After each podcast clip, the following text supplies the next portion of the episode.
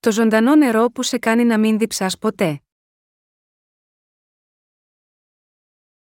Κατά Ιωάννην 4, 13, 26, 4, 39, 42.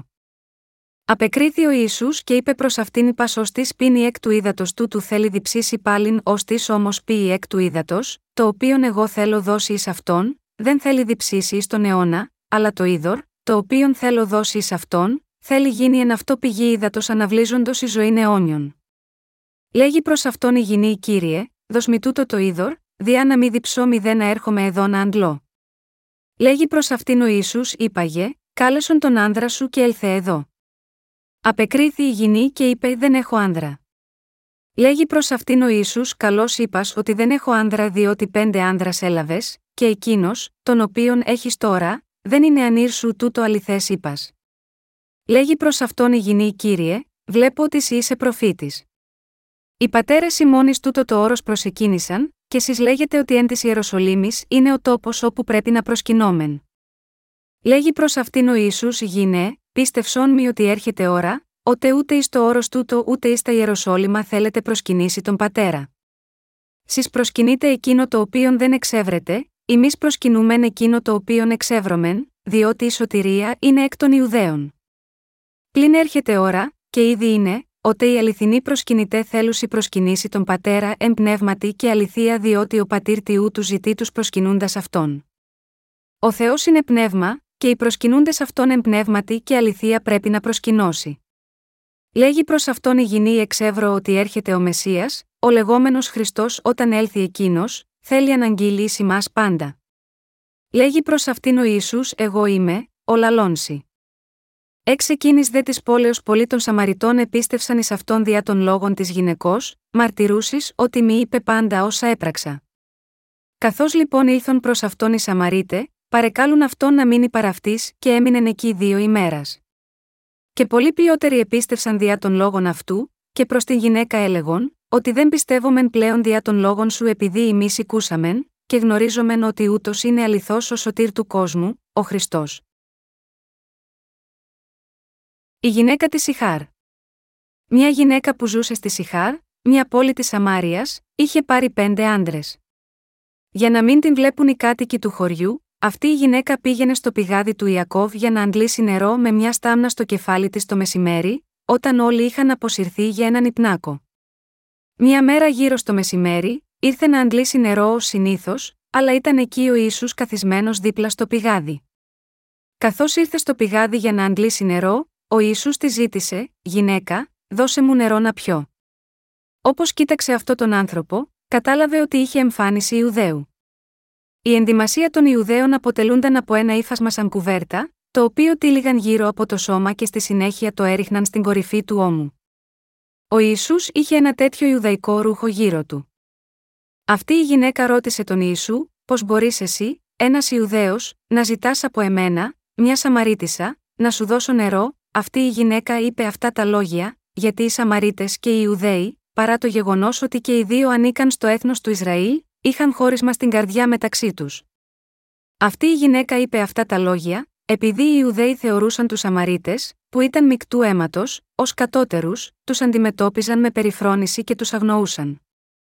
Στη συνέχεια, ο Ισού μίλησε για το ζωντανό νερό, εάν ήξευρε την δωρεάν του Θεού, και τη είναι ο λέγονση, δοσμηναπείο, «Σι ήθελε ζητήσει παρά αυτού, και ήθελες σι δώσει είδωζον κατά Ιωάννην 4 και 10. Και η γυναίκα είπε στον Ιησού, Κύριε, ούτε άντλημα έχεις, και το φρέαρ είναι βαθύ υπόθεν λοιπόν έχεις το είδωρ το ζων, μήπως είσαι μεγαλύτερος του πατρός Σιμών Ιακώβ, ως της έδωκεν ει το φρέαρ, και αυτός έπιανε εξ αυτού και η αυτού και τα θρέματα αυτού, κατά Ιωάννην 4, 11, 12. Ο Ιησούς απάντησε και είπε, Πασοστή πίνει εκ του ύδατος τούτου θέλει διψήσει πάλιν, ως της όμως πει εκ του ύδατος, το οποίον εγώ θέλω δώσει εις αυτόν, δεν θέλει διψήσει εις τον αιώνα, αλλά το είδωρ, το οποίον θέλω δώσει εις αυτόν, θέλει γίνει εν αυτό πηγή ύδατος αναβλύζοντο η ζωή αιώνιον κατά Ιωάννην 4, 13, 14.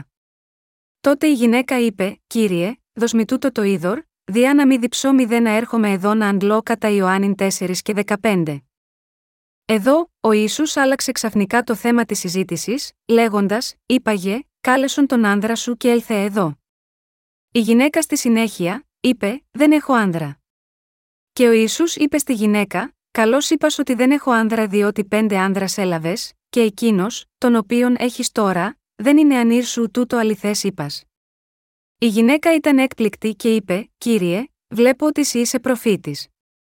Εκείνο που εννοούσε με αυτά τα λόγια ήταν πως ξέρεις ότι έχω πάρει πέντε άντρες, έχεις μια καταπληκτική ικανότητα να γνωρίζεις ακόμα και το παρελθόν όλων των ανθρώπων. Λαμβάνοντας υπόψη αυτό, ίσως είσαι προφήτης. Αυτή η γυναίκα είπε: Είσαι ένας προφήτης, επειδή ο Ισού ήξερε καλά το παρελθόν της ζωής της. Εν κατακλείδη, αυτή η γυναίκα αναγεννήθηκε έχοντας συναντήσει τον Ιησού στο πηγάδι. Αυτή η γυναίκα αναγνώρισε ότι ο Ιησούς είναι ο Μεσσίας, και με την πίστη του Ιησού στην καρδιά της έλαβε την άφεση των αμαρτιών. Τι συμβαίνει με εσάς και εμένα; Ακριβώς όπως αυτή η γυναίκα, εσείς και εγώ έχουμε ζήσει σε αυτόν τον κόσμο με πολλούς άντρες που δεν ήταν αληθινοί άντρες μας. Γιατί οι γυναίκες επιδιώκουν να παντρευτούν τους άντρες τους, επειδή νομίζουν ότι θα είναι ευτυχισμένες μόνο αν ζουν με τους άντρες τους. Τότε, τι είδους άντρας ήταν ο άντρας μας, πιο συχνά, ο πρώτος άντρας μας ήταν τα χρήματα.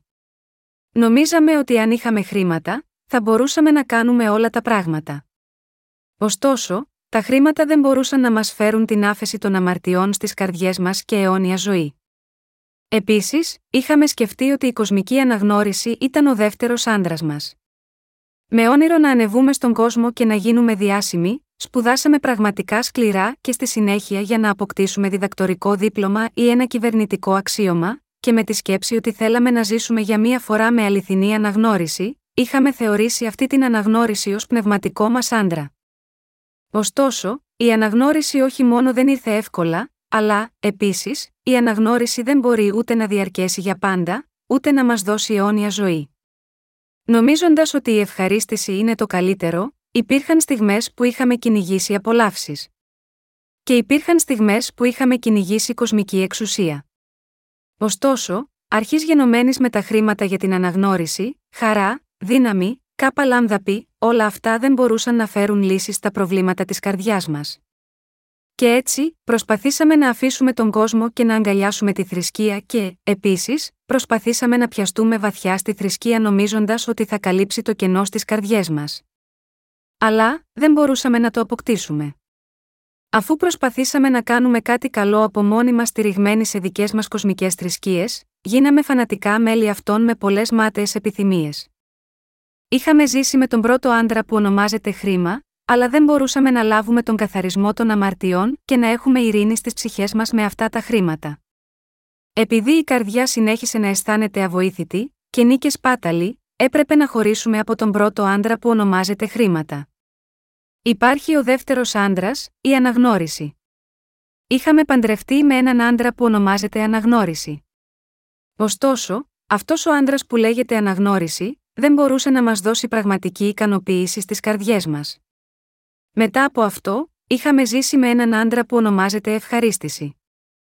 Επίσης, είχαμε ζήσει με έναν άντρα που ονομάζεται εξουσία, εγκόσμια θρησκεία και, τέλος, αναγνώριση των δικών μας εγώ. Όμως, ήταν όλα μάταια. Δεν μπορούσαν να δώσουν πραγματική ικανοποίηση. Ωστόσο, ο κύριος είπε: Ω τη όμως πει εκ του ύδατος, το οποίον εγώ θέλω δώσει εις αυτόν, δεν θέλει διψήσει εις τον αιώνα, αλλά το είδωρ, το οποίον θέλω δώσει εις αυτόν, θέλει γίνει εν αυτό πηγή ύδατος αναβλύζοντο η ζωή αιώνιων κατά Ιωάννην 4 και 14. Μπορούμε να συναντήσουμε την αλήθεια του πνευματικού ζωντανού νερού και το Ευαγγέλιο του ύδατος και του πνεύματος με πίστη. Επίσης, συναντώντας τον κύριο, έχουμε την ευκαιρία να λάβουμε το ζωντανό νερό, που θα μας κάνει να μην διψάσουμε ποτέ. Ο κύριος μας, μας έχει δώσει αιώνια ικανοποίηση δίνοντάς μας την άφεση των αμαρτιών. Ο κύριος μας έχει δώσει σε εσάς και σε μένα, που πιστεύουμε στο Ευαγγέλιο του ύδατο και του πνεύματος, το ζωντανό νερό που θα μας κάνει να μην διψάσουμε ποτέ. Το ζωντανό νερό δεν μπορεί να βρεθεί σε κανένα από τα θρησκευτικά δόγματα αυτού του κόσμου. Τώρα, ακόμα και εσείς και εγώ λάβαμε την άφεση των αμαρτιών συναντώντας την αλήθεια που θα μας κάνει να μην διψάσουμε πνευματικά ποτέ ξανά συναντώντας τον κύριο μας. Συγχριστιανοί μου, ποια είναι αυτή η πηγή του νερού που αναβλύζει σε αιώνια ζωή μέσα στις καρδιές μας, ο κύριος μας είπε ότι θα μας δώσει μια πηγή νερού που αναβλύζει σε αιώνια ζωή, έτσι τι είναι αυτό το νερό, πρέπει να ξέρουμε για το ζωντανό νερό με το οποίο μπορούμε να αποκτήσουμε αιώνια ζωή. Συγχριστιανοί μου, ενώ συνεχίζουμε να ζούμε σε αυτόν τον κόσμο αφού λάβαμε την άφεση των αμαρτιών, γνωρίζοντας και πιστεύοντας το Ευαγγέλιο του Ήδατος και του Πνεύματος, πρέπει συχνά να συλλογιζόμαστε και πάλι το γεγονός ότι ο κύριος μας έχει καθαρίσει όλες τις αμαρτίες μας. Με την πίστη που πιστεύει ότι ο κύριος μας έχει καθαρίσει τις αμαρτίες μας μια για πάντα με τον ερχομό του σε αυτόν τον κόσμο και αναλαμβάνοντας τις αμαρτίες μας μια για πάντα δεχόμενος το βάπτισμά του από τον Ιωάννη τον Βαπτιστή, πρέπει να συνεχίσουμε να ζούμε πάντα αναλογιζόμενοι το γεγονός ότι δεν έχουμε πια αμαρτίες στις καρδιές μας. Με πίστη στο Ευαγγέλιο του Ήδατος και του Πνεύματος, όχι μόνο πρέπει να γνωρίζουμε ότι εμείς οι ίδιοι δεν έχουμε αμαρτίες ενώπιον του Θεού, αλλά επίσης, πρέπει να ξέρουμε ότι στην πραγματικότητα δεν έχουμε αμαρτίες στις καρδιές μας και να είμαστε ευγνώμονες στον Θεό. Χάρη στον κύριο μας, μπορούμε να γνωρίζουμε καλά και να πιστεύουμε ότι δεν έχω αμαρτίες. Είμαι δίκαιος άνθρωπος. Έχοντας λάβει την άφεση των αμαρτιών, δεν έχω καμία αμαρτία στην καρδιά μου. Κάθε φορά που σκεφτόμαστε ενώπιον του κυρίου μας το γεγονός ότι εκείνος έχει καθαρίσει όλες τις αμαρτίες από τις καρδιές μας μέσα από τον λόγο του Ευαγγελίου του Ήδατος και του Πνεύματος, στην πραγματικότητα πίνουμε το νερό της αιώνιας ζωής, που ο κύριος μας έχει δώσει. Το γεγονός ότι έχουμε πιει το ζωντανό νερό που μας κάνει να μην διψάμε ποτέ, σημαίνει ακριβώς ότι οι αμαρτίες στις καρδιές μας εξαφανίζονται πραγματικά όταν πιστεύουμε και αναγνωρίζουμε στις καρδιές μας την αλήθεια ότι ο κύριος μας μας έχει σώσει πλένοντας τις αμαρτίες μας μια για πάντα με τον λόγο του Ευαγγελίου του Ήδατος και του Πνεύματος. Και πρέπει να γνωρίζουμε ότι αυτό ακριβώς είναι η πίστη που πίνει το ζωντανό νερό της αιώνιας ζωής. Οι άνθρωποι που δεν έχουν λάβει την άφεση των αμαρτιών με πίστη που πιστεύει στο Ευαγγέλιο του Ήδατος και του Πνεύματος στις καρδιές τους, δεν μπορούν να πούν ότι δεν υπάρχει αμαρτία στις καρδιές τους, και επειδή δεν έχουν λάβει τη χάρη να είναι χωρίς αμαρτίες στις καρδιές τους, δεν γνωρίζουν την αληθινή σωτηρία. Επίσης, εξακολουθούν να έχουν αγωνία εξαιτίας των αμαρτιών της ζωής και δεν αποκτούν την αίσθηση ότι έχουν γίνει άτομο που δεν έχει τίποτε να κάνει με αμαρτίες αφού έχει λάβει ελευθερία από όλες τις αμαρτίες. Μόνο εσείς και εγώ που πραγματικά πιστεύουμε στο Ευαγγέλιο του Ήδατος και του Πνεύματος έχουμε πραγματικά εμπειρία ότι δεν υπάρχουν άλλο αμαρτίες στις καρδιές μας και απολαμβάνουμε αληθινή ειρήνη. Όταν μελετούμε το Ευαγγέλιο του Ήδατος και του Πνεύματος, έχουμε την ευκαιρία να συνειδητοποιήσουμε τη μεγάλη και βαθιά χάρη σωτηρίας είναι το γεγονός ότι δεν υπάρχουν αμαρτίες στην καρδιά μας, επειδή όλες έχουν μεταφερθεί πάνω στον Ιησού Χριστό. Συγχριστιανοί μου, αυτό δεν είναι κάτι που αισθάνεται ο καθένας. Οι άνθρωποι που δεν έχουν λάβει ακόμα τον καθαρισμό των αμαρτιών από τον Θεό με το Ευαγγέλιο του Ήδατος και του Πνεύματος, έχουν μόνο στεναγμούς, θρήνους και θλίψεις. Επειδή δεν έχουν αγγιχτεί ακόμα ούτε στο ελάχιστο από το γνήσιο Ευαγγέλιο, δεν ξέρουν την αληθινή σημασία της ευλογίας της άφεσης των αμαρτιών. Ακόμα και αν έχουμε λάβει την άφεση των αμαρτιών πιστεύοντας στο Ευαγγέλιο του Ήδατος και του Πνεύματος, μερικές φορές θρυνούμε για τον εξωτερικό μας άνθρωπο, λέγοντας: Ταλέπορος άνθρωπος εγώ ότι θέλει με ελευθερώσει από του σώματος του θανάτου τούτου, Ρωμαίους 7 και 24. Υπάρχουν φορές που έχουμε αποθαρρυνθεί από ορισμένες συνθήκες ή από τέτοια περιβάλλοντα και δυσκολίες που ξεσπούνε πάνω μας. Όμως, έχουμε αληθινή ειρήνη στις καρδιές μας, διότι υπάρχει το Ευαγγέλιο του Ήδατος και του Πνεύματος που μας κάνει να μην διψάμε ποτέ και επειδή πιστεύουμε σε αυτό το Ευαγγέλιο. Ακόμα και αν έχουμε λάβει την άφεση των αμαρτιών μια για πάντα από όλες τις αμαρτίες πιστεύοντας στο Ευαγγέλιο του Ήδατος και του Πνεύματος, μπορούμε να ζήσουμε την πίστη μας καθημερινά αναλογιζόμενη την άφεση των αμαρτιών που ξεχυλίζει σαν ποτάμι στις καρδιές μας. Ακόμα και όταν βρισκόμαστε σε μια πολύ δύσκολη κατάσταση, μπορούμε να έχουμε χαρά και ειρήνη στις καρδιές μας, αναλογιζόμενοι το γεγονός ότι έχουμε γίνει δίκαιοι εμπρός στον Θεό ότι είμαστε χωρίς αμαρτίες, επειδή όλες οι αμαρτίες μας έχουν μεταφερθεί πάνω στον κύριο μας Ιησού Χριστό, μέσω του βαπτίσματος που έλαβε. Μπορούμε να ευχαριστήσουμε τον Θεό, καθημερινά ξεχυλίζοντας από χαρά μέσα από τις καρδιές μας, επειδή δεν υπάρχει ούτε μία αμαρτία μέσα μας. Τώρα, δεν υπάρχει μέσα μας ούτε μία από τις αμαρτίες, μέσα στις καρδιές μας, επειδή όλες οι αμαρτίες μας μεταβιβάστηκαν στον Ιησού χωρίς εξαίρεση, όταν έλαβε το βάπτισμα. Συνεχίζουμε να πίνουμε το νερό της αιώνιας ζωής, ενώ συνεχίζουμε να ζούμε σε αυτόν τον κόσμο αφού λάβαμε την άφεση των αμαρτιών που ο κύριος μας έχει δώσει σε μας. Ο κύριος μας είπε: Ω τη όμως πει εκ του ύδατος, το οποίο εγώ θέλω δώσει εις αυτόν, δεν θέλει διψήσει εις τον αιώνα, αλλά το είδωρ, το οποίον θέλω δώσει εις αυτόν, θέλει γίνει εν αυτό πηγή ύδατος αναβλύζοντο η ζωή αιώνιων κατά Ιωάννην 4 και 14. Με πίστη έκτη αυτή την περικοπή, μπορούμε να ομολογήσουμε, κύριε, ξέρω ότι έχω γίνει ένας άνθρωπος χωρίς αμαρτία. Έχω λάβει τη σωτηρία και έγινα άνθρωπος χωρίς αμαρτία έχοντας λάβει την άφεση των αμαρτιών πιστεύοντας το Ευαγγέλιο του Ήδατο και του Πνεύματος. Έτσι έχουμε την ευκαιρία να πίνουμε το νερό της αιώνιας ζωής μέρα με τη μέρα, αναλογιζόμενοι το Ευαγγέλιο του Ήδατος και του Πνεύματος. Πίνουμε το νερό της αιώνιας ζωής καθημερινά με πίστη στο Ευαγγέλιο του Ήδατος και του Πνεύματος. Συγχριστιανοί μου, είμαι απολύτως βέβαιος ότι εσείς και εγώ είμαστε χωρίς αμαρτία, επειδή ο κύριος μας Ιησούς Χριστός μας έδωσε την άφεση των αμαρτιών και το δώρο του Αγίου Πνεύματος μέσω της πίστης μας στο Ευαγγέλιο του Ήδατος, του αίματος και του Πνεύματος. Η άφεση των αμαρτιών που δίνεται μέσω του Ευαγγελίου του Ήδατος και του Πνεύματος, είναι μια ευλογία που μας έχει δώσει ο Θεός. Είναι η ιδιαίτερη παρουσία του Θεού εκ του εμάς. Ο καιρός που πεθαίναμε από δίψα. Οι άνθρωποι που δεν έχουν λάβει την άφεση των αμαρτιών δεν έχουν ειρήνη στην καρδιά και δεν έχουν την πηγή του νερού της αιώνιας ζωής που πηγάζει από βαθιά μέσα στην ψυχή. Επειδή δεν έχουν το ζωογόνο νερό, οι καρδιές τους πάντα αισθάνονται βαριά, λαχανιάζοντας από πείνα και δίψα, και βράζουν από θυμό σαν ηφαίστειο. Οι καρδιές τους είναι σαν αυτή των υπηρετών του Σατανά, τέκνα του Άδη. Όχι επειδή αυτός ο κόσμος είναι σαν τον Άδη, αλλά, μάλλον, επειδή η αμαρτωλή καρδιά του ανθρώπου τον κάνει να αισθάνεται σαν τον Άδη. Ωστόσο, τι γίνεται με τους ανθρώπους που πιστεύουν στο Ευαγγέλιο του Ήδατος και του Πνεύματος, κάθε φορά που διψάμε στη ζωή, ο κύριος μας, μας δίνει την πηγή του νερού που αναβλύζει σε αιώνια ζωή με τον λόγο του Ευαγγελίου του Ήδατος και του Πνεύματος. Δεν έχετε αμαρτίες. Είστε δίκαιοι άνθρωποι χωρίς αμαρτία. Είσαι άνθρωπος που δεν έχει καμία αμαρτία στην καρδιά του. Αυτό σημαίνει ότι ο κύριος δημιουργεί τέτοια αίσθηση δροσιάς μέσα στις καρδιές μας. Είναι πραγματική αλήθεια. Και είναι επειδή ο Ιησούς Χριστός έλαβε το βάπτισμα από τον Ιωάννη τον Βαπτιστή και το αίμα του Σταυρού. Αυτό το Ευαγγέλιο ανανεώνει τις καρδιές μας, αφού μας έκανε χωρίς αμαρτία στις καρδιές μας. Ο κύριος μας έχει καθαρίσει όλες τις αμαρτίες μας. Ω εκ τούτου, κατοικεί στις καρδιές μας ως το άγιο πνεύμα, μας λέει: Δεν έχετε αμαρτίες. Είστε άνθρωπος χωρίς αμαρτίες. Από τότε, εσείς και εγώ μπορούμε να συνεχίσουμε να ζούμε με ειρήνη στις καρδιές μας. Παρά το γεγονός ότι έχουμε αυτή την ειρήνη, υπάρχουν φορές όταν κύματα και τεράστιες παλήριες υψώνονται στις καρδιές μας, λόγω πολλών κρίσιμων γεγονότων. Υπάρχουν πολλές περιπτώσεις όταν οι καρδιές μας πέφτουν σε αναταραχή.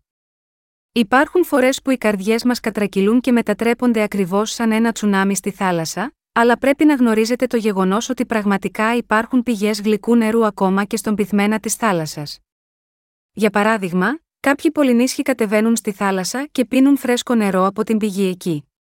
Είναι μυστήριο ότι μπορούν να πάνε στη θάλασσα και να πιούν φρέσκο νερό. Αλλά οι πρόγονοί τους είχαν βρει το πλούσιο φρέσκο νερό της πηγής στον πυθμένα της ρηχής θάλασσας. Και έτσι, οι πολυνίσχοι συνεχίσουν να ζουν πηγαίνοντας σε αυτό το σημείο, καθώς βουτούν βαθιά στο νερό και ανεβαίνουν αφού πιούν το νερό της πηγής μέχρι να ξεδιψάσουν. Ο λόγος του Ευαγγελίου του Ήδατος και του Πνεύματος, που είναι μέσα στις καρδιές σας, καθώς και τη δική μου, είναι ένα Ευαγγέλιο ακριβώς έτσι. Για όσους έχουν λάβει την άφεση των αμαρτιών μέσω του Ευαγγελίου του Ήδατος και του Πνεύματος, το νερό της αιώνιας ζωής και της ειρήνης που ο κύριος μας έχει δώσει σε εμάς από τον λόγο της αλήθειας, ποτίζει τις καρδιές μας, τις κάνει να αισθάνονται αναζωογονημένες, κάνει τα λουλούδια της χαράς να ανθίζουν στις καρδιές μας, και κάνει τον λόγο του Θεού να μεγαλώνει στις καρδιές μας ασταμάτητα και ατελείωτα όπως πάντα, ακόμα και μέσα σε τέτοια κύματα. Ακόμα και όταν αντιμετωπίζουμε δυσκολίες και σύγχυση, το Ευαγγέλιο του Ήδατος και του Πνεύματος μας κάνει να ξεπερνούμε αυτές τις δυσκολίες που αντιμετωπίζουμε καθημερινά και κάνει την πίστη μας να αυξάνεται. Το Ευαγγέλιο του Ήδατος και του Πνεύματος είναι το δώρο του Θεού που δίνεται σε κάθε αμαρτωλό. Όποιος πιστεύει ότι ο κύριος έχει σώσει όλους τους ανθρώπους από τις αμαρτίες του κόσμου με το βάπτισμά του και το αίμα του Σταυρού, μπορεί να γίνει χωρίς αμαρτία και τέλειος μια για πάντα. Στις καρδιές σας, καθώς και τη δική μου, το νερό της αιώνιας ζωής αναβλύζει συνεχώς μαζί με το Ευαγγέλιο του Ήδατος και του Πνεύματος. Η πηγή του νερού αναβλύζει στις καρδιές μας, έτσι ώστε εμείς δεν διψάμε πάλι. Δεν έχετε καμία αμαρτία.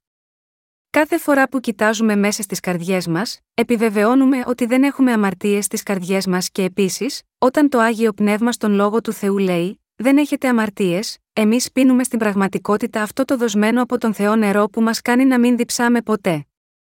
Οι άνθρωποι αισθάνονται αναζωογονημένοι μόνο τη στιγμή που πίνουν το νερό της Ιδονή, αλλά μόνο ύστερα από ένα μικρό διάστημα χρόνου, ζητούν και άλλο ποτό λόγω της δίψας. Το νερό της εξουσίας είναι έτσι, επίσης και το νερό που ονομάζεται αναγνώριση είναι έτσι. Αισθάνονται δροσισμένοι μόνο για λίγο, όταν αποκτούν εξουσία ή αναγνώριση.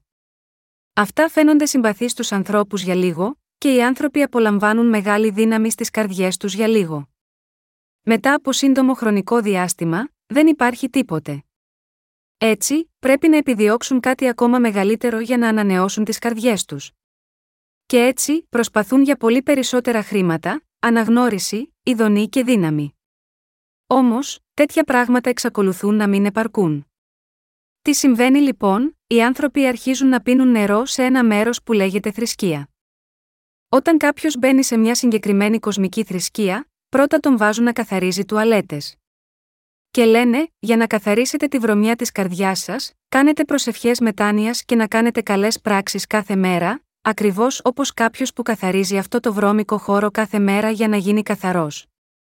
Στη συνέχεια, η δίψα της καρδιάς σας θα σβήσει και θα θεραπευτείτε από τη θανάσιμη ασθένεια της αμαρτίας. Αυτή είναι η πίστη που υποστηρίζουν οι θρησκείες. Έτσι, όταν οι άνθρωποι προσεγγίζουν τη θρησκεία, έχουν την τάση να επικεντρώνονται στη μετάνοια για τα λάθη τους, την καλλιέργεια αρετής και την τήρηση του νόμου. Όταν κάποιος κάνει καλές πράξεις και τα παρόμοια, σε μια θρησκευτική ζωή από αυτόν τον κόσμο, αισθάνεται λίγο ανανεωμένο στην καρδιά. Όμως, τη στιγμή που αφήνει τη σκούπα του καθαρισμού και κοιτάζει γύρω, η καρδιά του αισθάνεται άδεια. Ακόμα και μέσα στο χριστιανισμό, οι άνθρωποι που δεν έχουν αναγεννηθεί από την αμαρτία επειδή δεν πιστεύουν στο Ευαγγέλιο του ύδατο και του πνεύματος, ζουν απλώς μια θρησκευτική ζωή. Πηγαίνουν στην εκκλησία, ψάλουν ενώπιον του Θεού δυνατά, Άγιος, Άγιος, Άγιος. Παντοδύναμε κύριε Θεέ. Από νωρίς το πρωί ο ύμνος μας θα υψωθεί σίγμα εσένα, κάνουν οικονομικές προσφορές, κάνουν προσευχές μετάνοιας, ακούνε ύστερα το κήρυγμα του πειμένα και, επίσης, ακούνε ένα κήρυγμα που λέει: Α ζήσουμε άγια. Επειδή πιστεύουμε στον Ιησού, ας ζήσουμε κάνοντας καλά έργα. Όταν πίνουν το νερό της θρησκείας για περίπου μία ώρα, ύστερα φωνάζουν: Έτσι είναι. Αμήν. Αμήν. Α συνεχίσουμε λέγοντας Αμήν, καθώς ακούνε, αλλά μόλις η λειτουργία τελειώσει, είναι γεγονός ότι τίποτε δεν έχει απομείνει μέσα στις καρδιές τους. Εκείνοι που δεν είναι αναγεννημένοι πίνουν νερό μέσα σε μια θρησκεία, αλλά στη συνέχεια αισθάνονται και πάλι άδειοι. Προστατεύουν τους εαυτούς τους λέγοντας μέσα τους: Εγώ θα κάνω τον εαυτό μου ευτυχισμένο. Δεν υπάρχει τίποτε να πιστέψω. Υπάρχω μόνο εγώ. Κανείς δεν μπορεί να δώσει στον εαυτό του πραγματική ικανοποίηση. Μερικές φορές, μπορεί κανείς να αισθάνεται ικανοποίηση για ένα σύντομο χρονικό διάστημα. Αλλά σχεδόν πάντα, δεν μπορεί κανείς να φέρει ικανοποίηση, αλλά, μάλλον, αισθάνεται απογοητευμένος. Τίποτε σε αυτόν τον κόσμο δεν μπορεί να κάνει τις καρδιές μας να αισθάνονται αναζωογονημένες. Ωστόσο, χάρη στον κύριο τον Θεό μας, εσείς και εγώ που έχουμε λάβει την άφεση των αμαρτιών πιστεύοντας στο Ευαγγέλιο του Ήδατος και του Πνεύματος, παίρνουμε μια αίσθηση δροσιάς στις καρδιές μας. Υπάρχει μια αναζωογονητική αίσθηση, επειδή έχουμε λάβει την άφεση των αμαρτιών μέσω του κυρίου με πίστη στο Ευαγγέλιο του Ήδατος και του Πνεύματος. Πραγματικά, ο κύριος μας δίνει πάντα ανάβληση στην πηγή του νερού μέσα στις καρδιές μας όπως ρέει ο ποταμός στον κήπο της Εδέμ.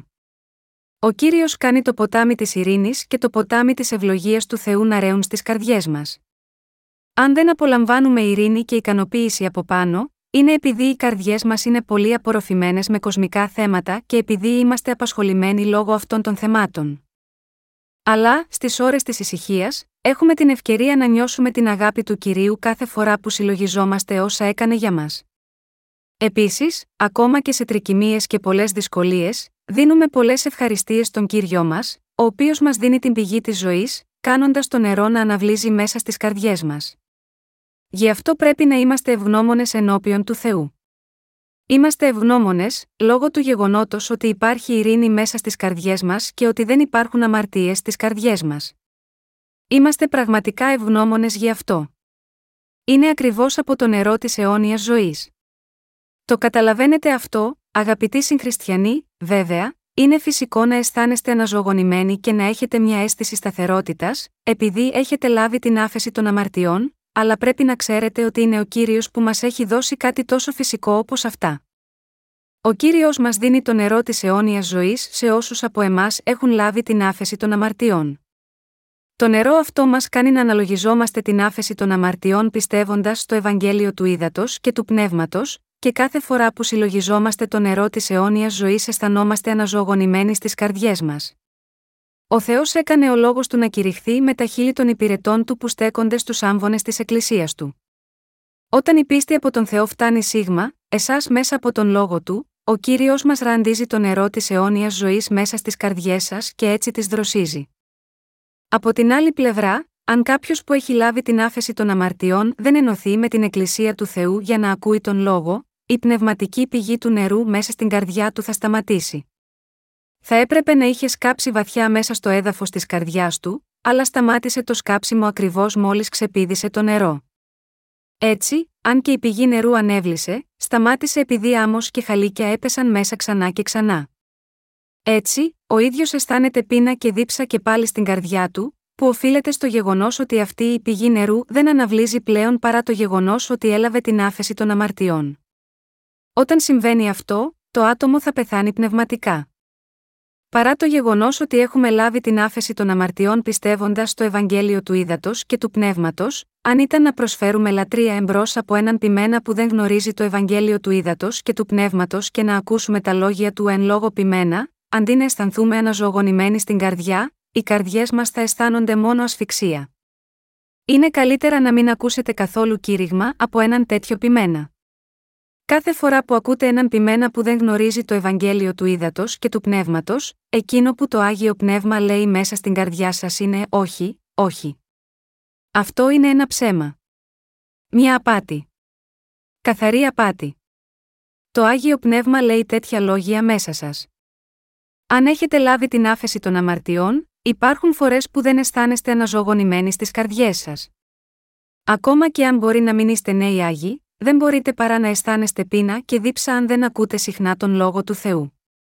Ο αλάνθαστος τρόπος για να έχετε πίστη γεμάτη πνεύμα, δεν είναι άλλος από το να ακούτε τον λόγο του Θεού όλο και πιο συχνά από τους υπηρέτες του. Το άγιο πνεύμα που είναι μέσα μας, μας δίνει την πηγή του νερού που αναβλύζει σε αιώνια ζωή, ενώ αντυχεί την επιβεβαίωση, αυτοί οι λόγοι είναι ορθοί, έχοντας ακούσει τα λόγια κάποιου που κηρύττει τον λόγο του Θεού. Και γι' αυτό πρέπει να ακούμε τον λόγο του Θεού όσο πιο συχνά μπορούμε. Αυτό σημαίνει πως όταν ακούμε τον δοσμένο από τον Θεό λόγο, το άγιο πνεύμα εργάζεται μέσα μας για να αντιλαμβανόμαστε αυτό που ο Θεός λέει σίγμα εμάς. Η Σαμαρίτησα δεν απολάμβανε ικανοποίηση μέσα στη θρησκεία της. Είπε: Οι πατέρες ημώνη τούτο το όρος προσεκίνησαν, και εσείς λέγετε ότι εν της Ιεροσολύμης είναι ο τόπος όπου πρέπει να προσκυνόμεν κατά Ιωάννη 4 και 20. Όπως αυτή η γυναίκα, οι χριστιανοί πιστεύουν ότι η αίρεση που ανήκουν είναι η καλύτερη. Οι Σαμαρίτες πίστευαν ότι η αίρεση των Σαμαριτών ήταν η καλύτερη, και οι Φαρισαίοι επέμεναν ότι η αίρεση των Φαρισαίων ήταν η καλύτερη. Ωστόσο, τι είναι αυτό που λέει ο κύριος μας σε αυτή τη γυναίκα, είπε, ούτε σε αυτό το βουνό, ούτε σε εκείνο το βουνό, έρχεται η ώρα, όταν οι αληθινοί προσκυνητές θα προσκυνούν τον πατέρα με πνεύμα και αλήθεια. Είπε επίσης: Ο Θεός είναι πνεύμα, και οι προσκυνούντες αυτόν εμπνεύματι και αληθεία πρέπει να προσκυνώσει κατά Ιωάννη 4 και 24. Ο Θεός είναι πνεύμα. Είναι το πνεύμα που είναι ιερό. Το Άγιο Πνεύμα είναι το πνεύμα που είναι ιερό.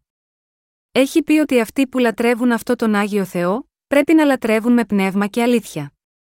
Συγχριστιανοί μου, αυτό σημαίνει ότι ο Θεός Πατέρας δέχεται τη λατρεία και έχει κοινωνία μόνο όταν προσφέρουμε λατρεία ενώπιον του Θεού με την πίστη των αληθινών πιστών, που έχουν λάβει την άφεση των αμαρτιών και το άγιο πνεύμα ως δώρο.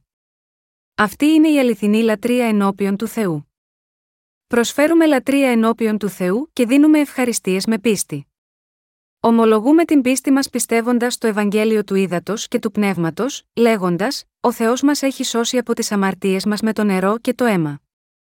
Με πίστη στον Θεό, που λέει, πράγματι, εγώ καθαρίσει εντελώς όλες τις αμαρτίες σας με το βάπτισμα του ιού μου και το αίμα τους στον Σταυρό, προσφέρουμε αληθινή λατρεία.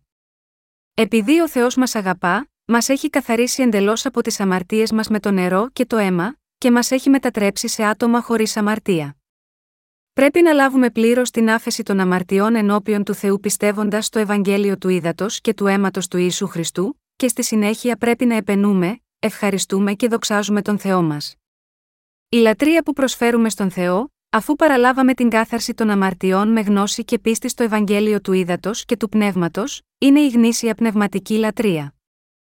Είμαστε πολύ ευγνώμονες που ο Θεός μας έχει δώσει τέτοιο πραγματικά αναζωογονητικό νερό. Συγχριστιανοί μου, ελπίζω να συνειδητοποιήσετε ότι ο Θεός έχει τοποθετήσει αυτό το αναζωογονητικό νερό της αιώνιας ζωής μέσα στις χωρίς αμαρτία καρδιές σας. Και ελπίζω ότι θα το πιστέψετε. Και ελπίζω να ευχαριστείτε πραγματικά τον κύριο. Πού είναι η απόδειξη ότι ο κύριος έχει καθαρίσει τις αμαρτίες σας, καθώς και τις δικές μου, είναι ακριβώς η αυτό το νερό.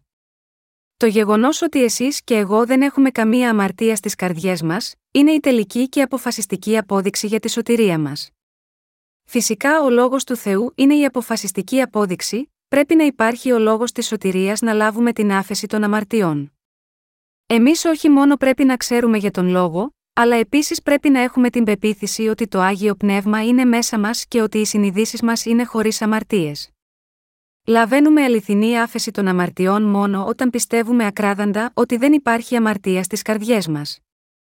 Έχουμε λάβει κάτι εξαιρετικά πολύτιμο, και αυτό είναι το Ευαγγέλιο του Ήδατος και του Πνεύματος. Αλλά υπάρχουν πολλές περιπτώσεις όπου δεν αισθανόμαστε την πολυτιμότητα αυτού του γνήσιου Ευαγγελίου. Υπάρχουν πάρα πολλές φορές που το αισθανόμαστε δύσκολα. Ο εσωτερικός μας άνθρωπος συχνά έρχεται σε σύγκρουση με τον εξωτερικό μας άνθρωπο. Υπάρχουν πολλές φορές, όταν κάτι πνευματικό μάχεται με κάτι φυσικό λόγω των περίπλοκων καθηκόντων μας. Συγχριστιανοί μου, θέλω να έχετε κοινωνία με το άγιο πνεύμα που κατοικεί μέσα σας, και τον λόγο του Θεού που έχει έρθει μέσα σας. Αγαπητοί συγχριστιανοί, μπορούμε να απολαύσουμε την ειρήνη στην καρδιά μας, χάρη στο Ευαγγέλιο του Ήδατος και του Πνεύματος που ο κύριος μας έχει δώσει. Ελπίζω να θυμάστε το Ευαγγέλιο του Ήδατος και του Πνεύματος στα σίγουρα. Ο κύριος μας είναι ο κύριος του Ευαγγελίου του Ήδατος και του Πνεύματος. Αφού συνάντησε τον Ιησού, αυτή η Σαμαρίτησα άφησε τη στάμνα της δίπλα στο πηγάδι, πήγε στην πόλη και ομολόγησε ότι είχε συναντήσει τον Μεσσία. Ω εκ τούτου, προέκυψε μια μεγάλη αναζωπήρωση, όπως είναι γραμμένο στο στίχο 39, Εξ εκείνη δε της πόλεως πολλοί των Σαμαριτών επίστευσαν εις αυτόν δια των λόγων της γυναικός, μαρτυρούσει ότι μη είπε πάντα όσα έπραξα. Εκείνη μπορεί να μαρτύρησε συνάντησα τον Σωτήρα που θα ελευθερώσει το έθνος του Ισραήλ από όλες τις αμαρτίες, όλες τις δυσκολίες και τις θλίψεις. Ήρθε και εγώ τον συνάντησα.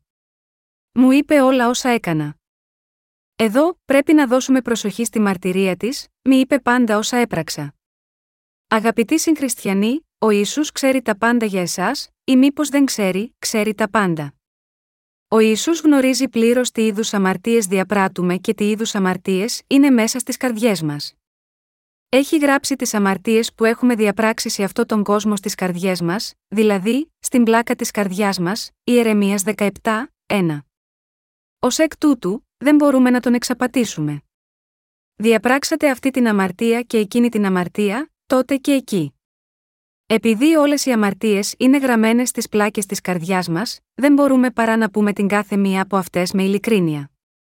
Ήμασταν άνθρωποι που θα τολμούσαμε να λέμε ότι δεν μπορούμε να θυμηθούμε τις προηγούμενες αμαρτίες μας, αν δεν ήταν καταγραμμένες στις πλάκες των καρδιών μας. Ο κύριος μας γνωρίζει πλήρως ακόμα και αυτό το χαρακτηριστικό μας. Αυτός είναι ο λόγος που τις έχει καταγράψει μέσα στην καρδιά του κάθε ενός από εμάς, έτσι ώστε ποτέ να μην μπορούμε να τις αρνηθούμε. Οι αμαρτίες μας είναι γραμμένες με ένα διαμαντένιο εργαλείο. Έτσι, δεν μπορεί να υπάρξει καμία δικαιολογία, και κανείς δεν μπορεί να πει ότι δεν υπάρχει αμαρτία. Αν ομολογούμε την αμαρτωλότητά μας ενώπιον του Θεού, τότε εκείνος έρχεται με την αγάπη του της τέλειας σωτηρίας. Ο κύριος μας μιλάει σε εμάς, ναι, υπάρχουν αμαρτίες στην καρδιά σας, γι' αυτό έχετε στην πραγματικότητα ανάγκη του κυρίου, του σωτήρα σας. Έχω καθαρίσει όλες τις αμαρτίες σας με το βάπτισμα μου και το αίμα του Σταυρού. Έχω καθαρίσει έτσι τις αμαρτίες σας. Πρέπει πρώτα να γίνετε αμαρτωλός που προορίζεται για τον Άδη, και τότε ο κύριος θα σας συναντήσει με το Ευαγγέλιο του Ήδατος και του Πνεύματος. Αυτή είναι η διαδικασία για το πώς θα λάβετε την άφεση των αμαρτιών με πίστη. Αυτή η Σαμαρίτισσα πήγε στην πόλη και έδωσε μαρτυρία για τον Ιησού Χριστό. Και μέσα από τη μαρτυρία που ομολόγησε η Σαμαρίτισσα, πολλοί άνθρωποι μπόρεσαν να λάβουν σωτηρία. Αυτό σημαίνει ότι πολλοί άνθρωποι πίστεψαν στον Ιησού. Δεν υπάρχει καλύτερη στρατηγική για το κήρυγμα του Ευαγγελίου, από τη μαρτυρία της σωτηρίας ενός ατόμου που έχει λάβει την άφεση των αμαρτιών. Δεν υπάρχει καλύτερη μέθοδος για το κήρυγμα Ευαγγελίου από μια μαρτυρία που λέει πως ο Κύριος με έχει σώσει, πως ήμουν πριν από τη συνάντηση του Κυρίου, και πως έγινα άνθρωπος χωρίς αμαρτία λαβαίνοντας την άφεση των αμαρτιών. Αν θέλετε πραγματικά να μιλήσετε σε έναν άνθρωπο για το Ευαγγέλιο του Ήδατος και του Πνεύματος, τότε ξεκινήστε μια συνομιλία μαζί του και πείτε του πώς συναντήσατε τον κύριο, αντί να του πει να έρθει στην εκκλησία σας, υπέφερα από τέτοια και τέτοια βάσανα και αμαρτίες, και η καρδιά μου αισθανόταν άδεια. Όμως, ο κύριος μας έχει καθαρίσει όλες τις αμαρτίες μου και με έσωσε ερχόμενος σε αυτή τη γη, λαβαίνοντας το βάπτισμα και χύνοντας το αίμα του στον Σταυρό. Δεχόμενος το βάπτισμα, ο Ιησούς ανέλαβε όλες τις αμαρτίες του κόσμου. Και έτσι, με έχει σώσει από όλες τις αμαρτίες μου. Επειδή εκείνος μου έδωσε το νερό της αιώνιας ζωής, η καρδιά μου αισθάνεται τώρα αναζωογονημένη. Πρέπει να μπορούμε να δώσουμε μια μαρτυρία σωτηρίας, μιλώντας έτσι. Οι άνθρωποι ήρθαν στον Ιησού αφού άκουσαν τη μαρτυρία της Αμαρίτισσας, αλλά τώρα, έχοντας ακούσει και ελέγξει άμεσα τον λόγο του Ιησού, ήταν σε θέση να λάβουν την άφεση των αμαρτιών πιστεύοντας τον λόγο που λαλήθηκε προσωπικά από τον Ιησού. Αγαπητοί συγχριστιανοί, εκείνοι που έχουν συναντήσει πραγματικά τον κύριο, πρέπει να διαδώσουν αυτό το Ευαγγέλιο του ύδατο και του πνεύματος, δίνοντας τις μαρτυρίες της σωτηρίας τους στους άλλους. Ο κύριος μας είναι εκείνος που έχει σώσει εσάς τους ίδιους. Είναι πάντα επίκαιρο και καλό να μιλάτε ανα πάσα στιγμή για το γεγονός ότι ο κύριος σας έχει σώσει από το νερό και το αίμα. Επίσης, πρέπει να μαρτυρούμε τη σωτηρία μας, για να σώσουμε μια ψυχή με τη διάδοση του Ευαγγελίου. Όταν μαρτυρούμε τη σωτηρία μας, δεν καυχόμαστε για τον εαυτό μας. Η καύχηση είναι στη θυσιαστική αγάπη του Ιησού Χριστού. Με αυτόν τον τρόπο, μπορείτε να επιστρέψετε τη δόξα μόνο στον Θεό. Όσοι έχουν αναγεννηθεί εξ ύδατος και πνεύματος πρέπει να διαδώσουν το Ευαγγέλιο του ύδατος και του πνεύματος. Ακριβώς όπως η Σαμαρίτησα άφησε τη στάμνα της και πήγε πρώτα για να διαδώσει το Ευαγγέλιο, και μόνο μετά πήγε στην καθημερινή εργασία της, πρέπει να εξαπλώσουμε το Ευαγγέλιο του ύδατο και του πνεύματος με την ύψιστη προτεραιότητα. Πρέπει να διαδώσουμε το όνομα του κυρίου μας, που μας έχει δώσει το νερό της αιώνιας ζωής. Μπορούμε να το διαδώσουμε, επειδή το έχουμε λάβει ήδη. Ενώ ζούσαμε σε αυτόν τον κόσμο, είχαμε πάντα την αίσθηση του κενού πριν να συναντήσουμε τον κύριο. Και έτσι, στο παρελθόν, τραγουδούσαμε συχνά ένα τραγούδι που ονομάζεται «Το κυνήγι της φάλαινας», που άρχιζε με τους στίχους «Πίνω μπύρα, τραγουδώ και χορεύω». Αλλά υπάρχει μόνο θλίψη στην καρδιά μου. Είχα σκεφτεί τη σημασία των στίχων του. Και επίσης, τραγουδούσαμε ένα τραγούδι που έλεγε «Καθισμένος απέναντι σε μια μικρή φωτιά». Η ζωή αφήνει μόνο στάχτες πίσω από τον καπνό. Είχα δει το νόημα της ζωής μου στους στίχους αυτού του τραγουδιού. Μας λέει ότι θα υπάρχουν μόνο στάχτες στο τέλος της ζωής. Λέει ότι δεν θα μείνει τίποτε από τη ζωή. Είχα σκεφτεί ότι η ζωή είναι κάτι σαν αυτή τη μικρή φωτιά που καίει για λίγο και δεν αφήνει τίποτε παρά στάχτη, η οποία τελικά εξαφανίζεται εντελώς όταν την πάρει ο άνεμος. Έχοντας νιώσει στους τοίχου των κορεάτικων pop τραγουδιών ότι η ζωή μου ήταν ακριβώς έτσι, ζούσα θρυνώντας τον εαυτό μου. Έτσι, είχα σκεφτεί ότι έπρεπε να θέσω ένα στόχο, να έχω ένα όραμα και να ακολουθήσω κάτι, όπως λένε οι στίχοι, πίνω μπύρα, τραγουδώ και χορεύω. Αλλά υπάρχει μόνο θλίψη στην καρδιά μου. Α φύγουμε για την Ανατολική θάλασσα. Α φύγουμε για ένα κυνήγι φάλαινας. Είχα σκεφτεί ότι έπρεπε να πάω σε κάποιο μέρος μακριά για να πιάσω μια μεγάλη φάλαινα. Πίστευα ότι έπρεπε να κάνω κάτι, αφού γεννήθηκα σε αυτόν τον κόσμο ως άνθρωπος. Ακριβώς τότε στην εξουσία ήταν ο πρόεδρος Τσούγκ Χίπαρκ και το κίνημα Νέο Χωριό με το σύνθημα Καλύτερο αύριο. Καλύτερο αύριο ήταν στο αποκορύφωμά του. Εκείνη την εποχή οι άνθρωποι ξυπνούσαν νωρίς το πρωί και το θεωρούσαν σαν να ήταν αμαρτία αν ξυπνήσουν αργά. Όταν ξυπνούσα αργά το πρωί, μόνο και μόνο επειδή είχα πάει αργά για ύπνο το προηγούμενο βράδυ, ενώ όλοι οι άνθρωποι της γειτονιάς καθάριζαν το δρόμο με σκουπόξυλα στο χέρι τραγουδώντας Καλύτερο αύριο, αισθανόμουν μεγάλη λύπη για τους γείτονές μας. Κοιτάζοντας προς τα έξω, μπορούσα να δω ενήλικες και παιδιά της γειτονιάς που σκούπιζαν την αυλή και το δρόμο στο χωριό μου, και αισθανόμουν ντροπή για τον εαυτό μου. Είχα αισθανθεί αμηχανία έχοντας γίνει αμαρτωλός από την αρχή της ημέρας. Πρέπει να υπάρχει κάποιο σχέδιο στις καρδιές όλων για το οποίο θα μπορούν να συνεχίσουν να ζουν, και οι άνθρωποι μπορούν να βρουν τον λόγο να ζουν, όμικρον με τόνο, τι και αν είναι αυτό, μόνο αν υπάρχει κάτι που λαχταρούν να κάνουν σε αυτόν τον κόσμο. Εάν δεν υπάρχει τίποτε να κάνει, γιατί κάποιος να κυνηγήσει ένα όνειρο, θα υπάρχει μόνο θλίψη στις καρδιές των ανθρώπων, ακόμα και αν πίνουν μπύρα, τραγουδούν και χορεύουν. Επειδή υπάρχει μόνο θλίψη στις καρδιές μας, τι υπάρχει για να κάνουμε, θα υπάρξει ικανοποίηση στην καρδιά, αν κάποιος ήθελε να συγκεντρώσει πλούτο. Αγαπητοί συγχριστιανοί, ακόμα και όταν ήμουν νέος σε ηλικία, είχα αρκετά χρήματα. Έτσι, ξόδευα πολλά χρήματα. Όταν ήμουν νέος και οι άλλοι ξόδευαν την ημέρα περίπου 5 γουόν, περίπου 5 λεπτά του εY ρο ωμέγα στα μέσα της δεκαετίας του 1960, εγώ ξόδευα περίπου 50 γουόν. Εκείνη την εποχή, 5 γουόν ήταν αρκετά για να περάσει ένα παιδί μια μέρα, με 2 γουόν μπορούσες να πας στον κινηματογράφο του Μαϊόνσαν, όπου μπορούσες να δεις δύο ταινίες με ένα εισιτήριο. Αν είχες δει την ταινία, μπορούσες να αγοράσεις και να φας έξι μπάλες γλυκού για δύο γουόν και, επίσης, υπήρχε ένα σνακ που το έλεγαν κουλούρι χρυσάνθεμου, και με περίπου ένα ή δύο γουόν μπορούσες να αγοράσεις μια σακούλα από αυτά. Με πέντε γουόν, μπορούσε κανείς να περάσει όλη την ημέρα. Εκείνη την εποχή, εγώ ξόδευα 50 γουόν την ημέρα, αφού είχα πολλά για να ξοδέψω. Όμως, παρ όλα αυτά δεν υπήρχε καθόλου ικανοποίηση. Πολλά χρήματα δίνονταν σε μένα, αλλά ακόμα και αν είχα ξοδέψει περισσότερα από αρκετά και ξόδεψα ακόμα περισσότερα, δεν έβρισκα καμία ικανοποίηση. Μη γνωρίζοντας που να ξοδέψω τα χρήματα, πήγα εδώ και εκεί, και ακόμα ήθελα να χορεύω σε κλαμπ όπου τρίβαμε τα πόδια και τεινάζαμε το κορμί, φορώντας φανταχτερά παπούτσια, παντελόνια καμπάνα και χτένισμα περμανάντ. Μεγάλωσα στο Μπουσόν, το μεγαλύτερο λιμάνι πόλη της Κορέας. Αν το MYONG Dong ήταν η μέκα της μόδας στη Σεούλ της Κορέας, υπήρχε το NAMPO Dong στο Μπουσόν, η δεύτερη μεγαλύτερη πόλη στην Κορέα. Στο NAMPO Dong οι pubs στο πανεπιστήμιο ήταν πραγματικά διάσημες.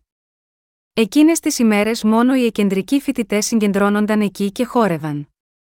Ωστόσο, ακόμα και μέσα στο χορό, το τραγούδι και το παιχνίδι, υπήρχε μόνο κενό στην καρδιά μου. Όταν ξυπνούσα το πρωί, μόνο θλίψη πίεζε την καρδιά μου. Δεν υπήρχε τίποτε να κερδίσω από μια τέτοια ζωή. Απολύτως τίποτε.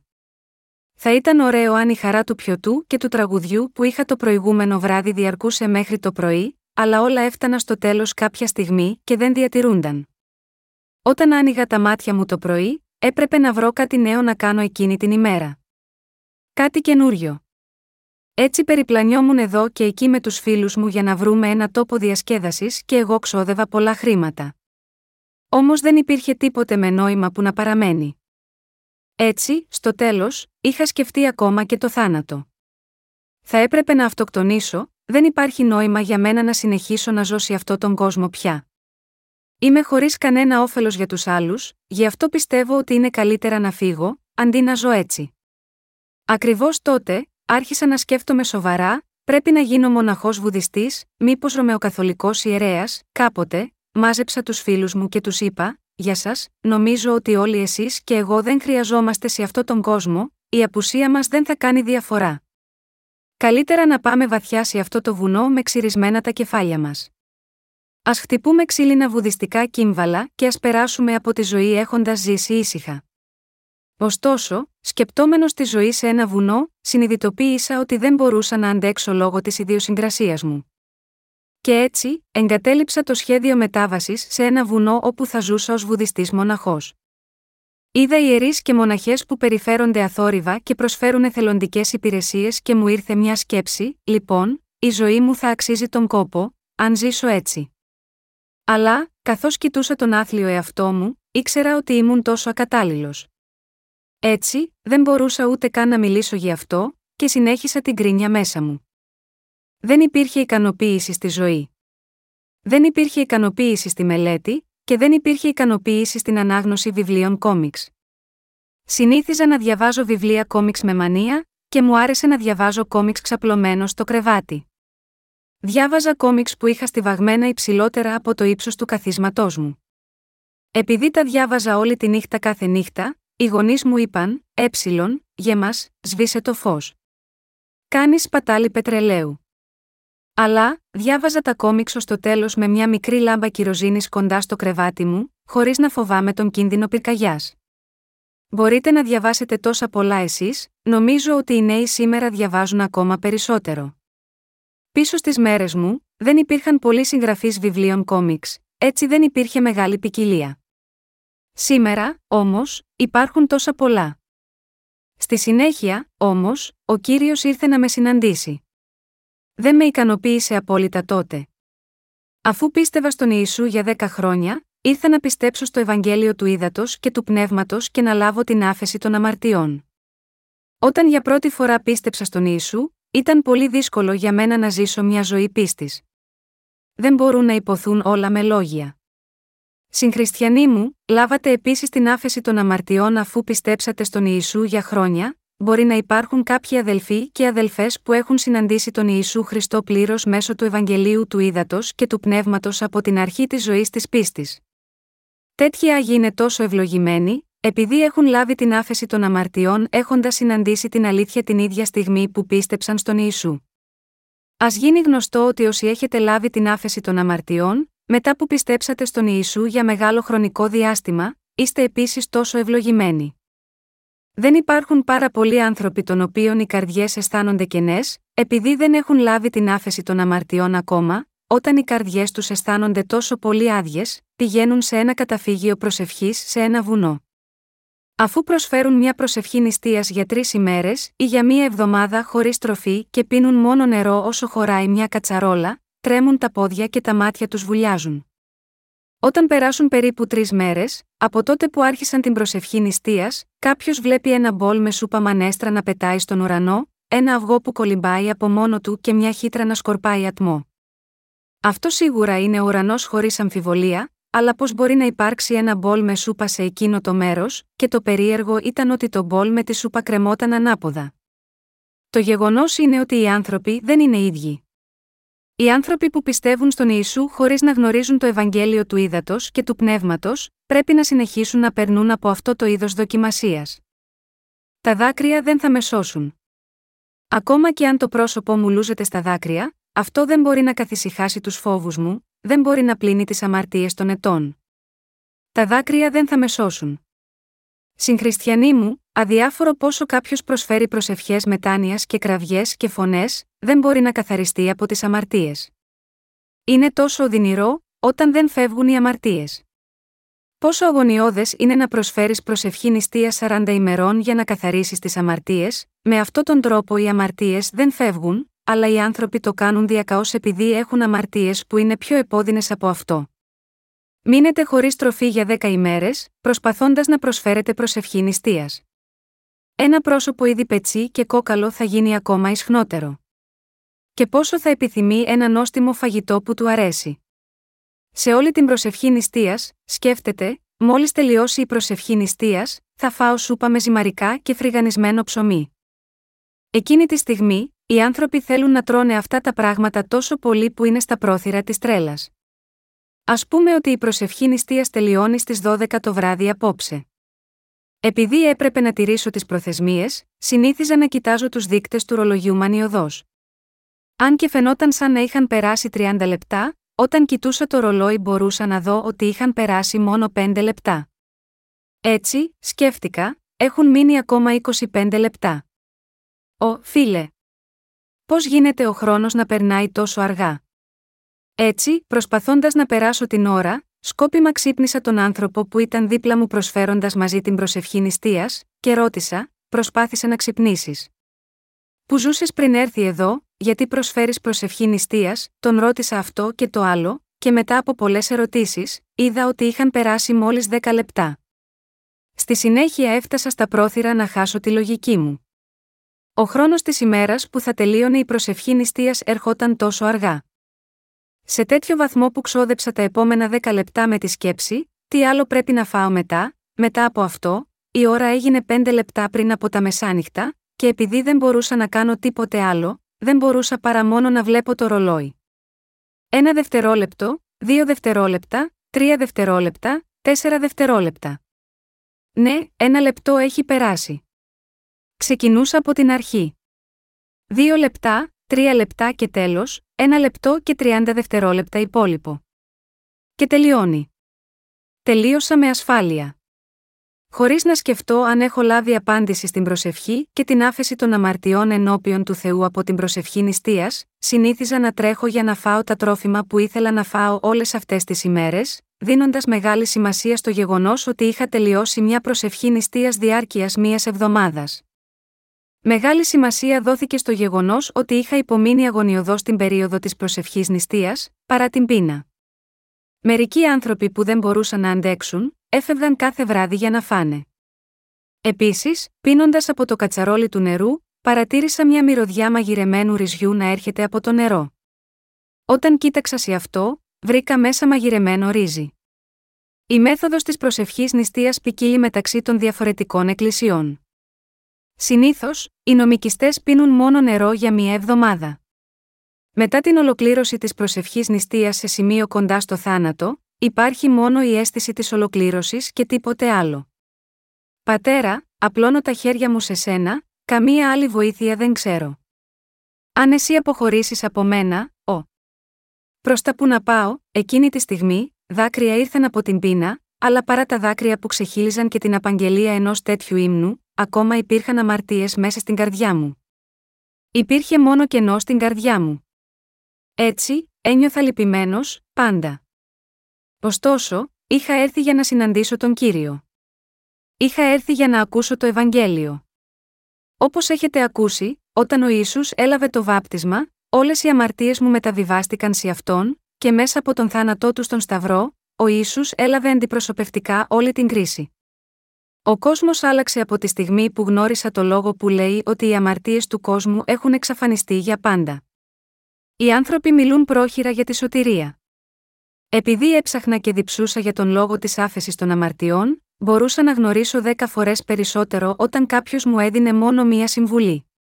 Και τότε ερεύνησα και εξέτασα το Ευαγγέλιο του Ήδατος και του Πνεύματος. Και το αποτέλεσμα ήταν ότι το Ευαγγέλιο του Ήδατος και του Πνεύματος είναι ένα Ευαγγέλιο που είναι τόσο πολύ σαφές. Το Ευαγγέλιο του Ήδατος και του Πνεύματος που ο Ιησούς μας έχει δώσει, είναι η πηγή του νερού για την αιώνια ζωή, όπως αναφέρεται στο λόγο, το είδωρ, το οποίον θέλω δώσει εις αυτόν, θέλει γίνει εν αυτό πηγή ύδατο αναβλύζοντο η ζωή αιώνιον. Αυτό το Ευαγγέλιο του ύδατο και του πνεύματος μου έδωσε το νερό της αιώνιας ζωής. Τη στιγμή που επιβεβαίωσα αυτό το Ευαγγέλιο, όλες οι αμαρτίες στην καρδιά μου έφυγαν, και η πηγή νερού αναβλύζει μέσα από την καρδιά μου. Το Ευαγγέλιο του ύδατο και του πνεύματος είναι το Ευαγγέλιο που εσείς και εγώ έχουμε λάβει. Συγχριστιανοί μου, νομίζετε ότι αυτό το Ευαγγέλιο του ύδατο και του πνεύματος είναι ένα τίποτε, νομίζετε ότι είναι απλώς ένα κοινό Ευαγγέλιο, όχι, απολύτως όχι. Υπήρχαν πολλοί Σαμαρίτες που ζούσαν εκεί στη Σιχάρ, αλλά μόνο αυτή η γυναίκα που ζούσε στην πόλη της Σιχάρ συνάντησε τον κύριο. Και επειδή αυτή η γυναίκα διέδωσε το Ευαγγέλιο, μερικοί άνθρωποι μπόρεσαν να συναντήσουν τον κύριο. Μερικοί άνθρωποι στη γη της Γαλιλαίας είχαν συναντήσει τον κύριο, και μόνο λίγοι άνθρωποι στην πόλη της Σιχάρ, επίσης. Μόνο ένας στους χίλιους, ένας σε δέκα χιλιάδες, μπόρεσε να λάβει την άφεση των αμαρτιών. Αν εξετάσουμε τα γεγονότα, πρόκειται για μια πολύ σπάνια σωτηρία. Συγχριστιανοί μου, αυτό το Ευαγγέλιο του Ήδατος και του Πνεύματος είναι κάτι εξαιρετικά πολύτιμο. Έχουμε συναντήσει τον κύριο από το Ευαγγέλιο του Ήδατος και του Πνεύματος. Αυτό σημαίνει ότι έχουμε πιει από την πηγή του νερού που αναβλύζει αιώνια ζωή με το Ευαγγέλιο του Ήδατος και του Πνεύματος. Είμαι αιώνια ευγνώμων για το γεγονός ότι η ψυχή μου έχει κερδίσει την ευτυχία και ικανοποίηση από το Ευαγγέλιο του Ήδατος και του Πνεύματος του κυρίου μας. Αλληλούια!